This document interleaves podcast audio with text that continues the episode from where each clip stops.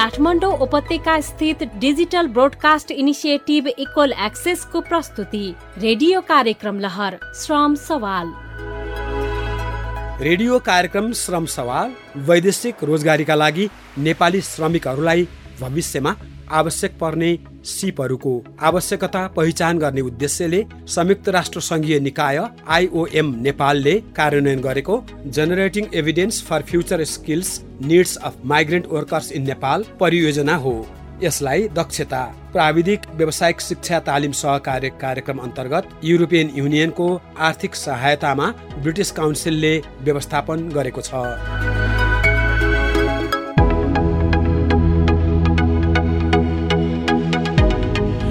नमस्कार। आज एकतिस साउन। आज हामी यहाँलाई एउटा अर्को नयाँ रेडियो लहरमा प्रस्तुत गर्दैछौँ। रेडियो लहर श्रम सवाल। श्रम सवाल सुरक्षित सम्मानित र समृद्ध वैदेशिक रोजगारी केन्द्रित लाइभ रेडियो प्रस्तुति हो। काठमाडौँ उपत्यकामा नाइन्टी सिक्स पोइन्ट वान र वान काठमाडौँ उपत्यका बाहिर one zero one point eight mega हर्जमा radio Kantipur FM नेटवर्कबाट लगायत अरू धेरैभन्दा धेरै रेडियो स्टेसनहरूबाट देशभरि एकैसाथ यो रेडियो प्रस्तुति आउने गर्छ। आज हामी प्रस्तुतिमा सुरक्षित सम्मानित र समृद्ध वैदेशिक रोजगारीको लागि के कस्ता उपायहरू छन् त्यो बारेमा कुराकानी गर्नेछौँ।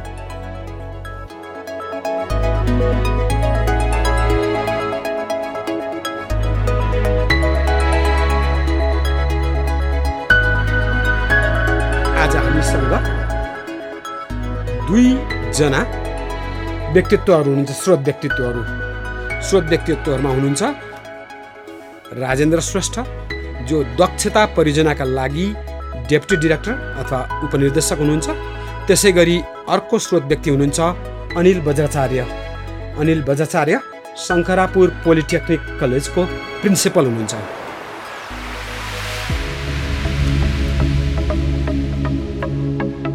मेरो पहिलो जिज्ञासा मेरो पहिलो जिज्ञासा राजेन्द्र सरसँग।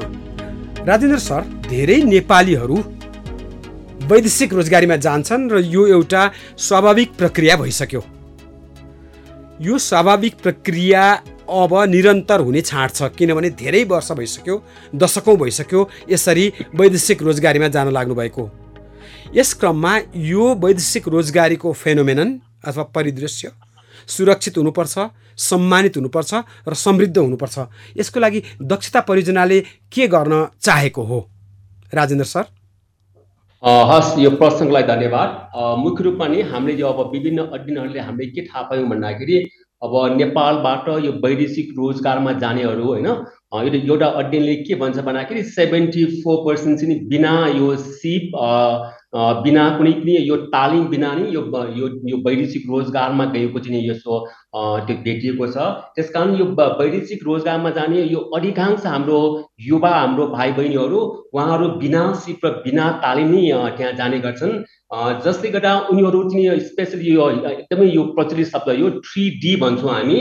त्यस्तो काम उनीहरूले चाहिँ मलाई गर्नुपर्ने हुन्छन् जस्तै अब थ्री डी भन्दाखेरि हामी यो डर्टी डेन्जरस र यो डिफिकल्ट जबमा नि उनीहरू उनीहरू त्यहाँ गएर काम गर्नुपर्ने हुन्छन्। किनभने उनीहरूसँग खासै कसमै त्यो देशले मागेको सिप अनुसार अथवा त्यो देशमा भएको उद्योग व्यवसायले मागेको सिप अनुसार उनीहरूसँग हुँदैनन्। त्यसले गर्दाखेरि उनीहरूले राम्रो किसिमको उचित रूपमा किसिमको चाहिँ यो तालिम पनि उहाँले चाहिँ यो तालिम नपाएको हुनाले यो पार्टिसिपेटमै यो नपाउने हामीले हामीले देखेका छौँ। त्यस कारण यो वैदेशिक रोजगारमा जाने व्यक्तिहरूले चाहिँ कस्तो भने त्यो देश अथवा त्यो देशमा रहेको चाहिँ रोजगार दाताहरूले खोजिएको यो हाम्रो चाहिँ हुन्छ नि एउटा चाहिँ मतलब चाहिँ यो सिप उनीहरूसँग हुनुपर्छ। र मुख्य रूपमा चाहिँ नेपालमा चाहिँ हामीले चाहिँ त्यो समस्या देखेको हुनाले यो यो युरोपियन युनियन तपाईँले अलिक भन् भन्नुभएको युरोपियन युनियन को यो आर्थिक सहयोगबाट यो हाम्रो परिचालित यो दक्षता परियोजना यो अन्तर्गत हामीले यो स्किल युएनडिपी भयो त्यसै त्यसै गरिकन हाम्रो यो आइडोबाट चाहिँ हाम्रो यो ह्याप्पी होम रिटर्न त्यसै गरिकन हाम्रो आइओएमबाट पनि हामीले यो वैदेशिक रोजगारमा जाने र जाने र यो वैदेशिक रोजगारमा विशेष गरी फर्केकाहरूलाई उनीहरूलाई फेरि चाहिँ मतलब चाहिँ सिपयुक्त चाहिँ हामी टुलाउने र सिपयुक्त टुलाएपछि उनीहरू आफ्नै देशमा बस्न चाहन्छ भने उहाँलाई यहाँको रोजगारको अथवा स्वरोजगारको व्यवस्था गर्ने र त्यस्तै गरिकन उहाँहरू यदि चाहिँ कस्तो भने त्यो गन्तव्य देशहरूमा फेरि फर्कन चाहनुहुन्छ भने त्यसलाई हामी उहाँलाई चाहिँ यो स्किलिङ यो रिस्किलिङ त्यस्तै गरिकन यो अपस्किलिङ गर्ने बाट हामी उहाँलाई सिपयुक्त गर्ने परियोजना हामीले यो कार्यक्रमहरू चाहिँ अहिले हामी सञ्चालन गरिरहेका छौँ। हाम्रो कुरा सुरक्षित आप्रवासन भनौँ अथवा वैदेशिक रोजगारीको लागि हामी जब अरू देशमा जान्छौँ र नेपालमा दुई विभिन्न किसिमको छ त्यसमध्ये एउटा भिसा र पासपोर्टको त्यति आवश्यकता नपर्ने भारत त्यसै गरी अरू मलेसिया लगायतका साउथ इस्ट मुलुकहरू र त्यसै गरी अहिले त फार इस्टसम्मका जापानसम्मका देशहरू र युरोप अनि अमेरिकाहरू र त्यसै गरी गल्फ कन्ट्रिज जसलाई हामी खाडी मुलुक भन्छौँ। यो यो विभिन्न किसिमको गन्तव्यहरूमा नेपाली गइरहेका छन्। अनिल वज्राचार्य आफैमा टेक्निकल भोकेसनल एजुकेसनको एउटा टिचर पनि हुनुहुन्छ। अनिल सर यहाँको अवलोकन के छ? यहाँको अब्जर्भेसन के छ? नेपाली वैदेशिक रोजगारीमा जाने युवक युवती अथवा कुनै पनि स्किल्ड अनस्किल्ड अथवा दक्ष अदक्ष अर्धदक्ष उनीहरूको के कस्तो सिचुएसन छ एउटा एउटा अवलोकन गरिदिनुहोस् न अनिल बज्राचार्यज्यू। तपाईँ प्रिन्सिपल हुनुहुन्छ शङ्करापुर पोलिटेक्निक कलेजको। धन्यवाद उपेन्द्र सर अनि सम्पूर्ण यो श्रोताहरू जो अहिले हामीसँग प्रत्यक्ष जोडिनु भएको छ उहाँलाई पुनः एकखेर नमस्कार। असाध्यै मार्मिक कुरा राख्नुभयो हाम्रो उपेन्द्र सरले। हामी यो प्राविधिक तथा व्यावसायिक शिक्षा एवं तालिम जो हामीले अङ्ग्रेजीमा टिबेट भन्छौँ अघि भर्खरै मेरो मभन्दा अगाडिका जाने जो हुनुहुन्छ राजेन्द्र श्रेष्ठज्यूले पनि भन्नुभयो हाम्रो तथ्याङ्क र अध्ययनले के जान्छ विभिन्न तथ्याङ्कको विभिन्न अध्ययनहरू छ। जस्तो उहाँले सत्तरी प्रतिशतभन्दा बढी जाने हाम्रो अध्यक्ष हाम्रो ह्युमन रिसोर्स बाहिर गइराखेको तथ्याङ्कले देखाएको छ भने चाहिँ मैले जुन फलो गरेको एउटा डिपार्टमेन्ट अफ फरेन इम्प्लोइमेन्टको एउटा रिपोर्ट हेर्दाखेरि त्रिसठी प्रतिशत जति चाहिँ हाम्रो अध्यक्ष अनस्किल अथवा लो स्किल ह्युमन रिसोर्सहरू चाहिँ विदेश गइराखेको छ। त्यस्तै ट्वेन्टी नाइन पर्सेन्ट चाहिँ सेमी स्कुल अर्धदक्ष चाहिँ हाम्रो ह्युमन रिसोर्सहरू हाम्रो चाहिँ दाजुभाइ दिदीबहिनीहरू विदेश गइराख्नु भएको छ र एट पर्सेन्ट चाहिँ दक्ष अथवा स्किल ह्युमन रिसोर्स गइराखेको छ भन्ने एउटा तथ्याङ्क मैले जुन एउटा प्रस्तुत गरेँ।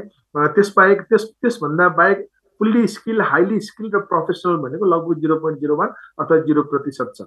यो तथ्याङ्क के देखाइराखेको छ भने जब हामी सबै अनस्किल जति हाम्रो ह्युमन रिसोर्स बाहिर गइराखेको छ त्यति नै समयमा त्यति नै मेहनतमा जति उहाँहरूले इन्कम आय आर्जन गर्नुभएको छ त्यसमा यदि उहाँहरू सिपिक्त भएर अब भनौँ न दक्ष भएर स्किल भएर अथवा सेमी स्किल भएर जानुभयो भने त्यही समयमा त्यही एफोर्टमा उहाँले के छ उहाँहरूको आय आर्जन बढ्छ र उहाँको उहाँहरूको आय आर्जन बढेपछि हाम्रो देशमा भित्रिने रेमिटेन्स पनि बढ्छ र उहाँहरूको आफ्नो पारिवारिक quality of the life quality of the society quality of the nation त्यो हुन्छ।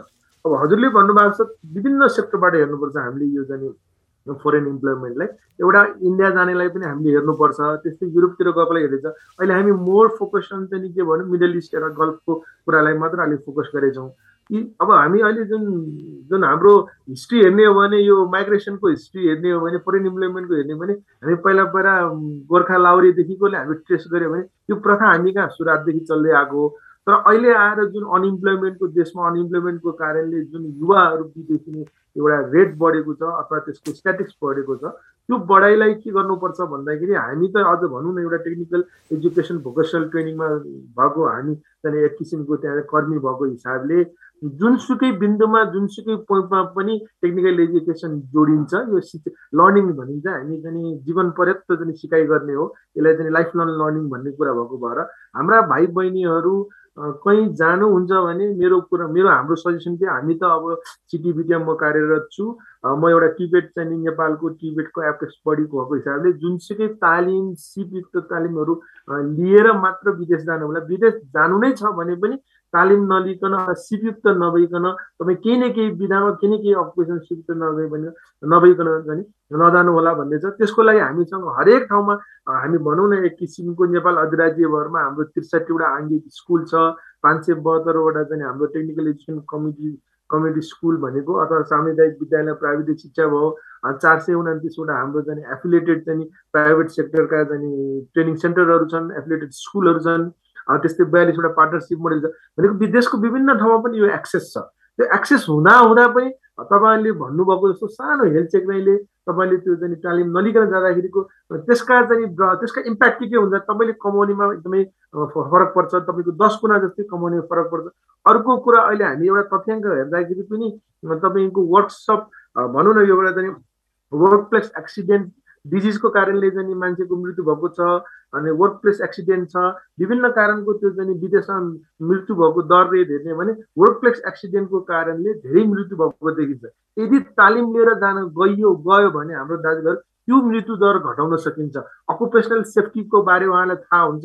अकुपेसनल सेफ्टी वर्क प्लेस सेफ्टीको बारे थाहा हुन्छ। त्यति हुने बित्तिकै उहाँहरूको मृत्यु दर कम हुन्छ। अथवा मृत्यु दर शून्यमा हामी जान नसके पनि कम हुन्छ। यी सबै कुरालाई हेर्ने हो भने तालिम लिनु उपयुक्त छ हामी कहाँ परामर्शहरू पनि छ तालिम लिने त्यसलाई सर्टिफाई गरेर गयो भने उहाँहरूको आय आर्जन बढ्छ दर घट्छ र सबै कुराले समृद्ध तपाईँले भने सुरक्षित पनि हुन्छ सम्मानित पनि हुन्छ र समृद्ध पनि हुन्छ। यही नै भन्ने लाग्छ उपेन्द्र सर। मा पुगेँ र खास गरी तिनवटा सेक्टर अथवा तिनवटा क्षेत्रमा नेपालको रोजगारीमा गएका वैदेशिक रोजगारीमा जानेहरूको क्षेत्र मानिन्छ। एउटा हस्पिटालिटी टुरिज्म क्षेत्र र कन्भिनियन्स भनौँ त्यो क्षेत्रमा। अर्को क्षेत्र हो कृषि र भनौँ लाइभ स्टक र अर्को क्षेत्र हो कन्स्ट्रक्सन र म्यानुफ्याक्चरिङ। राजेन्द्र सर दक्षता अन्तर्गत अथवा हाम्रो ब्रिटिस काउन्सिल युरोपियन युनियन मार्फत सहयोग गरिएको यस कार्यक्रम अन्तर्गत यो तिनवटा सेक्टरमा हामीले शिक्षा मन्त्रालयसँग शिक्षा तथा प्रविधि मन्त्रालयसँग र सिटिभिटीसँग यसलाई कसरी इन्फे इन्टरफेस गर्न खोजिएको छ म राजेन्द्र सरलाई यो प्रश्न लिएर गएँ। यसमा धन्यवाद उपेन साहब मुख्य रूपमा यसमा के हो भन्दाखेरि हामीले अब यस यो यो होल दक्षता यो युरोपियन युनियनको यो हाम्रो सपोर्टबाट यो ब्रिटिस काउन्सिलको हामी शिक्षा मन्त्रालयको चाहिँ हामी उहाँहरूको चाहिँ निर्देशनमा र हाम्रो सिटिबिटीको उहाँहरूको चाहिँ एकदमै कोअर्डिनेसनमा हामीले यो काम गरिरहेको हो होइन यो अब यसमा चाहिँ मुख्य रूपमा तपाईँले भन्नुभएपछि हामीले चाहिँ यो तिनवटा जस्तै नि एकदमै हाइली डिमान्डेड सेक्टर यो टुरिज्म भयो त्यसै यो एग्रिकल्चर र त्यसपछि हाम्रो कन्स्ट्रक्सन यो तिनवटा चाहिँ सेक्टरमा हामीले एकदमै यो यो यसमा फोकस गरेर यो स्पेसली यो देश र विदेशको लागि चाहिँ हामीले यो काम गरिरहेको हो। मुख्य रूपमा हामीले चाहिँ उहाँहरूसँग सिटिबिटी र इभेन शिक्षा मन्त्रालयसँग हामीले उहाँको समन्वयमा हामी काम गर्दाखेरि कुनै पनि हामीले चाहिँ अब तपाईँले यो वैदेशिक रोजगार कि यहाँले अलिक बढी फोकस यहाँले गर्नुभएको देखियो होइन? मुख्य रूपमा हामी के हो भन्दाखेरि नर्मली हामीले चाहिँ यो देशमा यो अघि भर्खरै हामी अनिल भन्नुभएछ यो टिबेटमा चाहिँ अलिकति यो माग र आपूर्तिको ठुलो यसमा चाहिँ हाम्रो खाटल छ एकदमै ग्याप छ। हामी कस्तो भने एउटा कस्तो भने मतलब चाहिँ बजार अब श्रम बजारले एउटा किसिमको चाहिँ मतलब चाहिँ पेसाको अथवा कामदारको चाहिँ माग भइरहेको हुन्छन्। तर हामीले हाम्रो चाहिँ यो यो टेक्निकल ट्रेनिङ प्रोभाइडरले चाहिँ एकदमै चाहिँ यो परम्परागत रूपमा उहाँले बजारको श्रम बजारको अध्ययनै नगरिकन यो चाहिँ जनशक्ति उत्पादन गरिएको पनि हामीले हामीले हामीले देखाएका छौँ। त्यस कारण हामीले नर्मली हामीले सिटिबिटीसँग उहाँहरूसँग सहकार्य गर्दाखेरि चाहिँ कुनै पनि तालिमहरू निर्माण गर्नुभन्दा अथवा कुनै पनि तालिमहरू सञ्चालन गर्नु गर्नुभन्दा पहिला हामी यो तिनवटा सेक्टरको बजारमा साँच्चै श्रम बजारमा कस्तो किसिमको माग छ? श्रम बजारले खोजिएको कुनै पनि कामदारको मुख्य मुख्य चाहिँ सिपहरू के हो?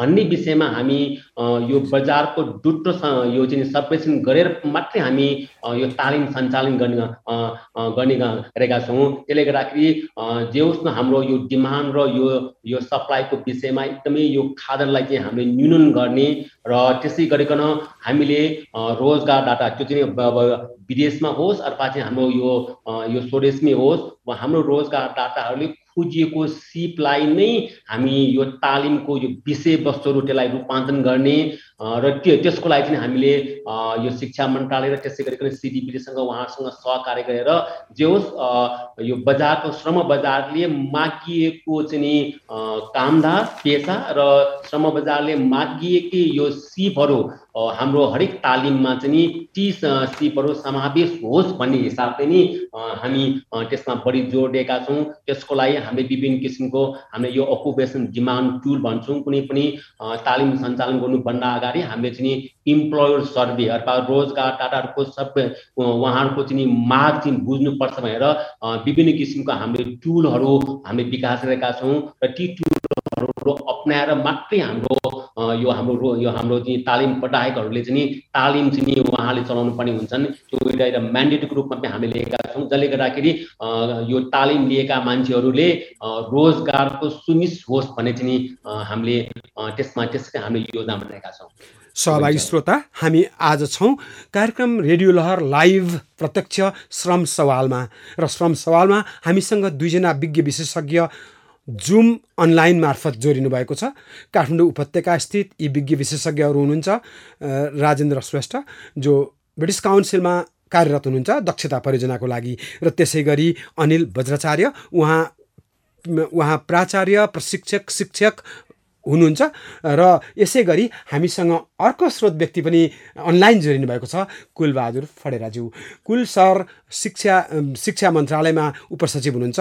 कुल सर यहाँलाई स्वागत छ प्रस्तुतिमा धन्यवाद सबैलाई नमस्कार छ हजुर अनलाइनमा यहाँको कनेक्सन राम्रो सुनिएको छ र हामी देशैभरिको रेडियो स्टेसनमा एकैसाथ छौँ र काठमाडौँ उपत्यकामा Kantipur FM radio network ninety six point one र देशभरि one hundred one point eight mega हर्जमा मैले कुल सरलाई शिक्षा मन्त्रालयको लागि अहिले जुन यो दक्षता परियोजना र शिक्षा मन्त्रालयबाट यो कार्यक्रमलाई च्यानलाइज भएर जब सिटिभिटीसम्म पुग्छ हाम्रो यो कतिको आवश्यकता परिपूर्ति भएको छ यो दक्षताबाट यो स्किलिङमा अथवा प्रमाणीकरणमा कतिको सहायता यो कार्यक्रमबाट पुगेको छ? शिक्षा मन्त्रालयको तर्फबाट यहाँको विचार? शिक्षा मन्त्रालयको एउटा प्राविधिक शिक्षा तथा व्यावसायिक क्षेत्रमा काम गर्ने मन्त्रालयको अन्तर्गतको एउटा परियोजना हो दक्षता जो युरोपियन युनियन र ब्रिटिस काउन्सिलको आर्थिक र प्राविधिक सहयोगमा सञ्चालित छ। यो शैक्षिक संस्थाले विगत केही वर्षदेखि विगत पाँच वर्षदेखि विशेष गरेर टु थाउजन्ड सिक्सटिन सेभेन्टिनबाट अहिलेसम्म निरन्तर रूपमा शिक्षा मन्त्रालयसँग सहकार्य गरिरहेको छ। र यस अन्तर्गत यो स्किल्स म्यापिङ प्राविधिक शिक्षालयहरूको सञ्चालन व्यवस्थापन त्यस्तै गरी शिक्षा मन्त्रालय र मन्त्रालय अन्तर्गतका निकायहरूको कर्मचारीहरूको क्षमता अभिवृद्धि त्यसपछि नेपालको श्रम बजार र निजी क्षेत्र र सरकारी क्षेत्रहरूसँगको सहकार्य। यी तिन चारवटा फिल्डमा विगत वर्षदेखि सहकार्य गरिएको छ र यो माइग्रेसन सम्बन्धी अर्थात् वैदेशिक रोजगारमा जाने युवा र फर्किएका युवाहरूको सम्बन्धी कार्यक्रम चाहिँ यो two thousand twenty one twenty टूबाट भर्खर सुरु भएको छ यो पछिल्लो कार्यक्रम हो।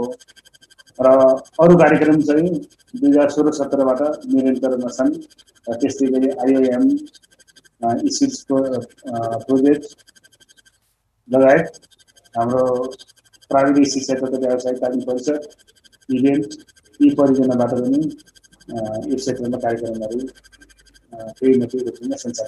अनिल सर सिटिभिटी अथवा टिइभिटी जे छोटोमा technical education and vocational training भन्छौँ र council for technical education and vocational education दुइटा एलाबोरेटेड सिटिभिटी भन्ने गरिन्छ। यसदेखि बाहेक पनि सिपको लागि अरू मन्त्रालयबाट अथवा अरू विभागबाट अथवा अरू संयन्त्रबाट पनि तालिम दिने काम गरिन्छ। यो सिटिभिटी अथवा हामीले टिभिटीमा चाहिँ बढी यसको दक्षताभित्र जोड दिनुको कारण के हो? यस्तो प्रत्यक्ष रूपमा कार्यक्रमको कम्पोनेन्ट नै राखेर सिधै त्यसमा इन्भेस्ट गर्ने डाइरेक्ट चाहिँ श्रम बजारसँग लिङ्केज हुने प्रोग्राम राखेको दक्षता कार्यक्रमको छ आइएमको छ स्किल्सको छ अरूको ओभरअल एजुकेसनमा चाहिँ काम हुन्छ होइन भनेपछि प्रत्यक्ष चाहिँ यो क्षेत्रमा अब स्पेसिफिक प्रोग्रामलाई फोकस गरेर कार्यक्रम चलाएको छ अरू सरकारी निकाय अन्तर्गत अब श्रम तथा रोजगार मन्त्रालयबाट पनि वैदेशिक रोजगार बोर्ड त्यहाँबाट पनि चाहिँ विदेशमा जाने नागरिकहरूको लागि दक्ष नागरिक एउटा सिपयुक्त नागरिक पठाउने हिसाबले त्यहाँबाट पनि थुप्रै कार्यक्रमहरू धेरै वर्ष अघि सञ्चालित छन्। विशेष गरी सबभन्दा अघि यसो केन्द्रित भएर कार्यक्रम चलाउने श्रम मन्त्रालय छ होइन। त्यस्तै गरी अरू बाँकी सोह्र सत्रवटा मन्त्रालय अन्तर्गतमा पनि सबैका कार्यक्रमहरू छन् अब डाइरेक्ट चाहिँ फोकस भएका माइग्रेसनसँग वर्करसँग रिलेटेड प्रोग्रामहरू चलाउने श्रम मन्त्रालय शिक्षा मन्त्रालय यी चाहिँ प्रत्यक्ष रूपमा सिधा यसमा प्रतियोगिता कार्यक्रमहरू सञ्चालित छन्। म अब अनिल बजाचार्यज्यूसँग एउटा प्रश्न गर्छु। यो जुन अघि भने जस्तै कृषि र लाइभ स्टक भनौँ त्यसै गरी अर्को क्षेत्र कन्स्ट्रक्सन र म्यानुफ्याक्चरिङ निर्माण र म्यानुफ्याक्चरिङ र त्यसै गरी अर्कोतिर हस्पिटालिटी कन्भिनियन्स टुरिज्म किनभने ड्राइभिङ त्यसै गरी बार्बर अथवा त्यसै गरी बारटेन्डर अथवा वेटर अनि ग्रसरी सप एउटा क्षेत्र होला। सिटी भिटीले यो तिनवटा सेक्टरको यो जुन आवश्यक पर्ने शैक्षिक प्रडक्टहरू अथवा शैक्षिक कोर्सेसहरूलाई दीर्घकाल र छोटो यी विभिन्न किसिमबाट कसरी प्रस्तुत गरिरहेको छ देशभरि? केही रूपरेखा दिन सक्नुहुन्छ?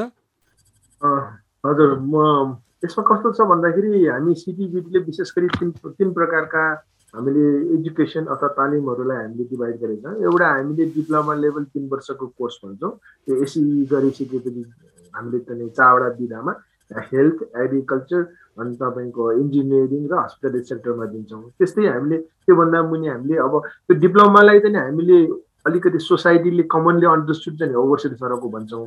अनि त्यसपछि हामी प्रि डिप्लोमा भन्छौँ जसलाई सब ओभरसिड सरको हामीले मार्केटमा पनि बुझ्छौँ। त्यो चाहिँ अठार महिनाको हाम्रो तालिम हुन्छ। एक वर्ष हामी स्कुलमा जाने हामी तालिम गर्छौँ र त्यसपछि उनीहरूलाई रियल वर्ल्ड अफ वर्ल्डको जाने एक्सपिरियन्सेसको लागि हामी अन द जब ट्रेनिङ भनेर इन्डस्ट्रीहरूमा पठाएर छ महिना इन्डस्ट्रीको एक्सपोजर गरिसक्यो भने त्यो अठार महिना चाहिँ उहाँहरूलाई हामी प्रि डिप्लोमा भन्छौँ। त्यसका अलावा हामीसँग छोटो अवधिको तालिमहरू छ जो छोटो अवधिको तालिमहरू हामीले मोटामोटी भन्दा हामी कमनली भन्दा तिन महिनाको तालिम भन्छौँ तर एक सय चालिस घन्टादेखि लिएर हामीले चौध सय साठी घन्टासम्मको चाहिँ बिलो सा चौध सय साठी घन्टासम्मलाई छोटो अवधिको तालिम भन्छौँ। त्यो छोटो अवधिको तालिमहरू हजुरले भन्नुभएको जस्तो यी चारवटा विधामा विभिन्न अकुपेसनमा हजुरले अलि भन्नुभएको जस्तो बारबेन बार्बर बारटेन्डर होइन अनि त्यसपछि scaffolder electrician welder plumber विभिन्न विधाहरूमा अब चाहिँ हामीले तालिमहरू दिइराखेको छौँ।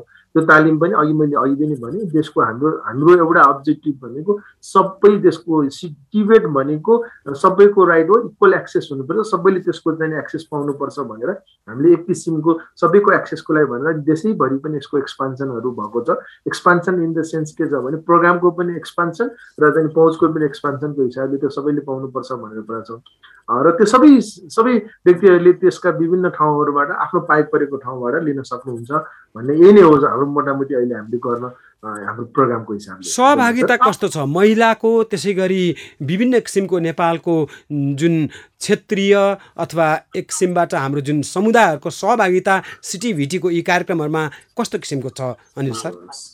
साह्रै तपाईँले महत्त्वपूर्ण र I think you cut off the crux भने जस्तो यो सहभागिता महिला र तपाईँको साँच्चै हामीले जसलाई टार्गेटेड गरेको छौँ ती सबैको पहुँच कस्तो छ भन्ने कुरा चाहिँ हामीले अहिले एक्ज्याक्टली मैले तथ्याङ्कलाई हेर्दाखेरि तपाईँलाई यति प्रतिशत भन्नलाई मलाई अहिले एक्ज्याक्टली मलाई इन्स्ट्यान्टली मैले चाहिँ सम्भव नहोला।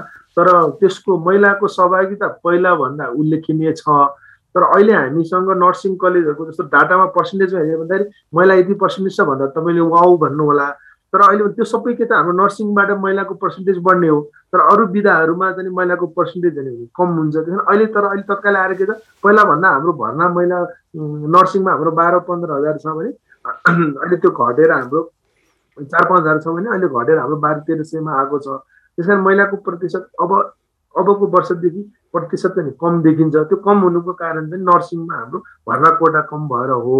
तर इन्जिनियरिङ एग्रिकल्चर र हस्पिटालिटीमा पनि महिलाको पार्टिसिपेन्ट त्यति उल्लेखनीय भएको हामीले देखेको छैन। त्यसलाई बनाउनु चाहिँ पर्छ।